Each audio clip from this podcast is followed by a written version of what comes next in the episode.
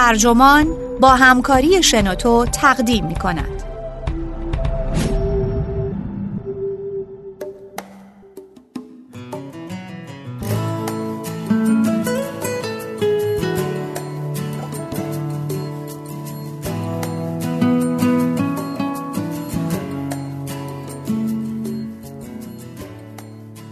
به احتمال زیاد عجیب ترین خلبازی هایتان را دقیقا در 29 سالگی در می آورید. نویسنده دانیل پینک. مترجم محمد معماریان. منبع آسلانتیک. ترجمه شده در وبسایت ترجمان. گوینده پردیس جلالی.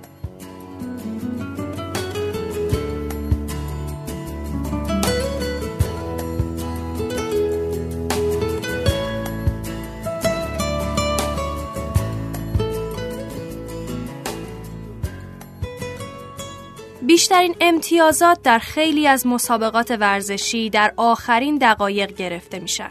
در روزهای پایانی انجام یک پروژه یا نوشتن یک رساله بیشترین سرعت و انگیزه را از خودمون نشون میدیم و چند روز مونده به تولدمون بیش از همیشه دچار بحرانهای معنایی و افسردگی میشیم. پایانها به شیوه های مختلف بر رفتارها و تصمیم گیری ما اثر می‌ذارند. از تصمیم برای ترک شغلی که دوستش نداریم بگیرید تا شرکت در یک ماراتون نفسگیر.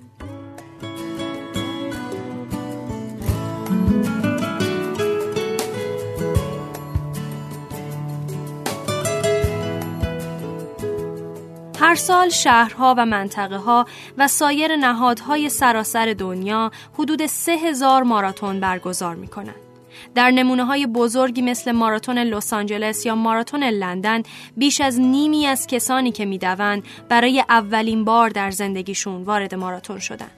رد هونگی هنرمند ساکن مالزی در مصاحبه‌ای به من گفت که برای اون ماراتون یکی از اون کارهای ناممکن بود و در نتیجه تصمیم گرفت بیخیال تعطیلات آخر هفته بشم و دنبالش برم. اون بعد از 6 ماه تمرین در ماراتون ملبورن استرالیا در سال 2015 دوید که اولین بارش بود. جرمی مدین که در تلاویو در کار الماسه و ماراتون نیویورک سیتی در سال 2005 اولین تجربهش بود گفت همیشه هدفی هست که قولش رو به خودمون میدیم و در فهرست این وعده ها دویدن در یک ماراتون هم یکی از مواردی بود که تیک نخورده بود. سیندی بیشاب که در بخش مرکزی ایالت فلوریدا مشغول وکالته گفت اولین بار در سال 2009 در اولین ماراتون زندگی شرکت کرد تا زندگیم رو تغییر بدم و خودم رو از نو بسازم. اندی موروزوفسکی جانورشناس سابق که حالا مدیر یک شرکت زیست فناوریه در ماراتون سال 2015 سان فرانسیسکو شرکت کرد. گرچه قبلا هرگز مسافتی در این حد و حدود رو ندویده بود. اون به من گفت قصدم بردن ماراتون نبود. فقط می‌خواستم تمومش کنم. می‌خواستم ببینم که از پسش برمیام. چهار نفر در چهار حرفه مختلف در چهار نقطه متفاوت دنیا همگی با یک هدف متحد شدن چهل و دو کیلومتر بدون. اما چیز دیگه ای هم هست که این دونده ها و مابقی جماعت تازه کار در ماراتون رو پیوند میده. ردهونگی اولین ماراتون زندگیش رو در 29 سالگی دوید. جری مدینگ در 39 سالگی، سیندی بیشاپ در 49 سالگی، اندی موروزوفسکی در 59 سالگی. هر چهار نفر در اون برهه ای از زندگیشون بودن که دو روانشناس اجتماعی به نامهای آدام آلتر و هال هرشفیلد منتهی به نه مینامند. یعنی آخرین سال یک دهه عمر.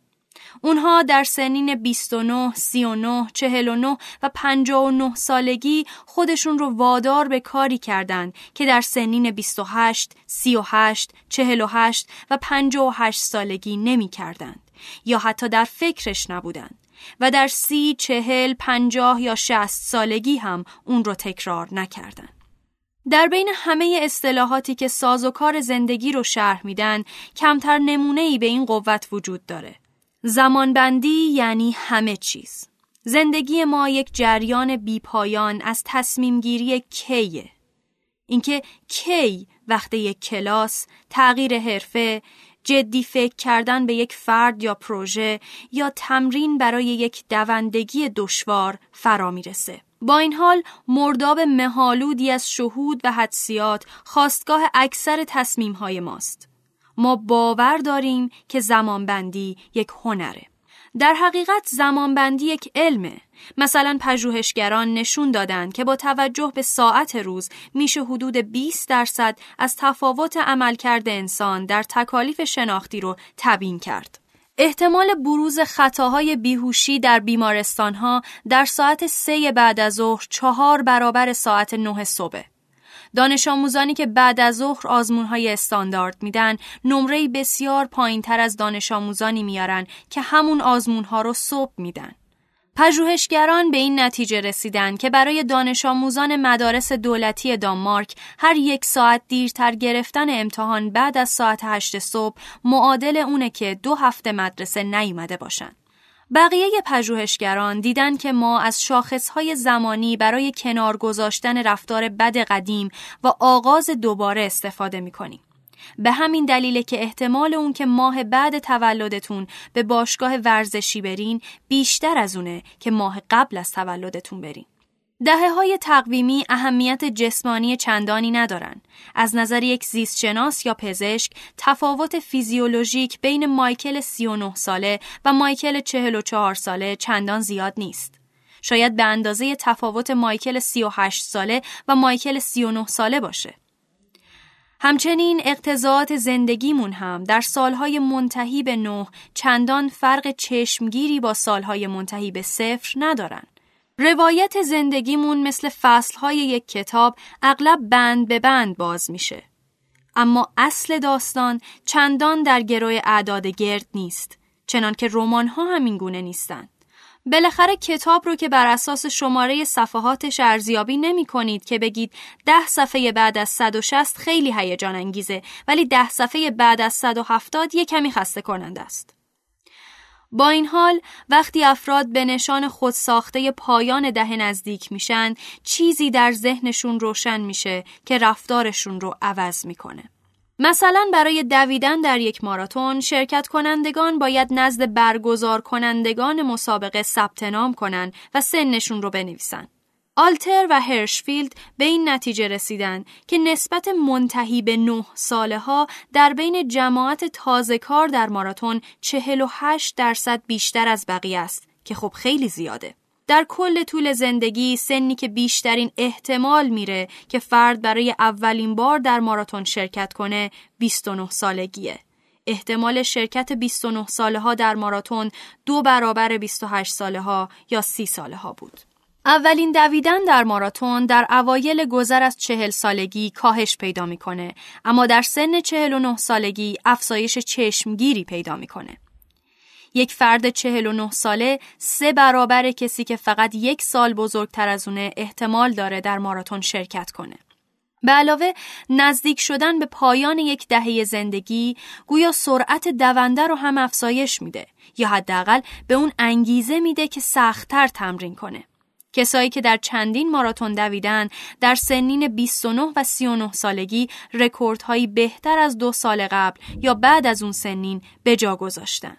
تأثیر انرژی بخش پایان دهه به نظر موروزوفسکی این دانشمند دونده ماراتون منطقی نمیاد. اون به من گفت پیگیری سنمون سیاره زمین اهمیتی به این چیزا نمیده. اما مردم میدن چون زندگیمون کوتاهه. ما پیگیری می‌کنیم تا ببینیم عملکردمون چطوره. می‌خواستم پیش از 60 سالگی از پس این چالش فیزیکی بر بیام و بر اومدم. برای اون که هنرمنده چشمانداز اون علامت تقویمی انگیزه بخش بود. اون گفت چون داشتم به اون سه سفر بزرگ نزدیک می شدم باید واقعا در 29 سال زندگیم کاری می کردم. نمی‌خواستم اون سال آخر همینجوری از چنگم بره.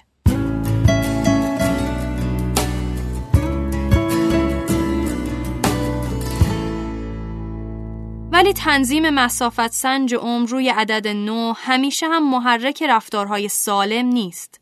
آلتر و هرشفیلد مشاهده کردند که نرخ خودکشی بین منتهی به نوها بیشتر از کسانیه که سنشون با یک رقم دیگه تموم میشه.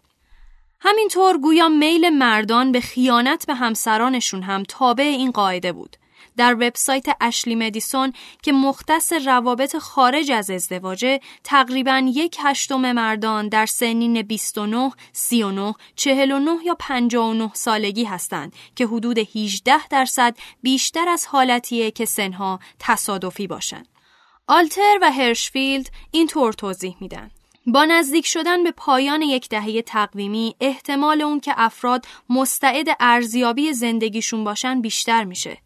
ذهن منتهی به نوها به طور خاص درگیر سپری شدن عمر و معناست که با افزایش رفتارهایی پیوند داره که بر جستجو یا بحران معنا دلالت دارن. همینطور نزدیک شدن به پایان می‌تونه ما رو برانگیزه که در سایر حوزه ها هم با احساس فوریت عمل کنیم. مثلا به لیگ ملی فوتبال آمریکایی نگاه کنید. بنا به تحلیل ده فصل این لیگ توسط مؤسسه استاتس، تیم ها مجموعاً حدود 3200 امتیاز در دقیقه آخر بازی ها کسب کردند که بیشتر از تقریبا تمام تک دقایق دیگر بازیه. اما همین رقم هم در برابر 7900 امتیازی که تیمها در دقیقه آخر نیمه اول کسب کردند هیچ نیست. در اون دقیقه ای که نیمه اول خاتمه پیدا می‌کنه وقتی تیم مالک توپ انگیزه فراوانی داره که امتیازی روی تابلو به چسبونه تیمها حدود دو برابر امتیازی رو می‌گیرن که در طول سایر دقایق بازی می‌گیرن. کلارک هال گرچه چهل سال قبل از تأسیس لیگ ملی فوتبال به دنیا اومد اگه این یافته ها رو می‌دید قافلگیر نمی‌شد. هال یک روانشناس برجسته آمریکایی در اوایل قرن بیستم بود. یکی از اون چهره های پیشتاز حوزه رفتارگرایی که مدعی رفتار انسانها چندان متفاوت از رفتار موشها در مارپیچ نیست. در اوایل دهه 1930 حال فرضیه شیب هدف رو پیشنهاد داد. اون یک مسیر طولانی ساخت که به قسمت‌های مساوی تقسیم شده بود. اون در هر یک از خطوط پایان غذا گذاشت. بعد موشها رو وارد مسیر کرد و سرعت دویدن اونها در هر قسمت رو اندازه گرفت. حال فهمید که وقتی حیوانات در مارپیچ حرکت می‌کنن با نزدیک شدن به هدف سرعتشون تدریجا زیادتر میشه. به بیان دیگه هرچه موشها به خوراکی ها نزدیکتر می شدن سریعتر می دویدن. فرضیه شیب هدف که حال مطرح کرد بیشتر از عموم نظریات رفتارگرایی دوام آورده. در ابتدای راه عموماً از اون مقداری که طی کردیم انگیزه می‌گیریم. در انتهای راه عموماً بیشتر از تلاش برای تموم کردن مقدار باقی مونده انرژی می‌گیریم.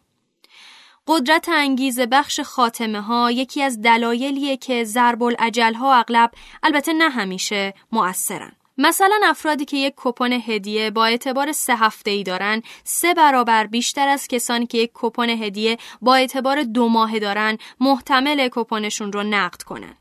کسایی که یک ضرب العجل قطعی مثل روز و ساعت دارن بیشتر از کسانی که ضرب العجل معین ندارن محتمل برای اهدای عضو ثبت نام کنن. از یک نظر این تفاوت‌ها بیمعنا به نظر میان. افرادی که دو ماه برای نقد کردن کپون هدیه فرصت دارند چهار برابر صاحبان کپونهای دو ای وقت داشتند که چیزی رو به دست بیارن که حق اوناست و براشون سودمنده. اونایی که برای اهدای عضو ضرب العجل داشتند بیشتر از کسانی ثبت نام کردند که تا ابد برای این کار وقت داشتند. اما مثل همون موشهای آزمایش کلارک هال امکان بو کشیدن خط پایان خواه یک تکه پنیر برای ما داشته باشه یا یک تکه معنا می‌تونه به ما نیرو بده که سریعتر حرکت کنیم.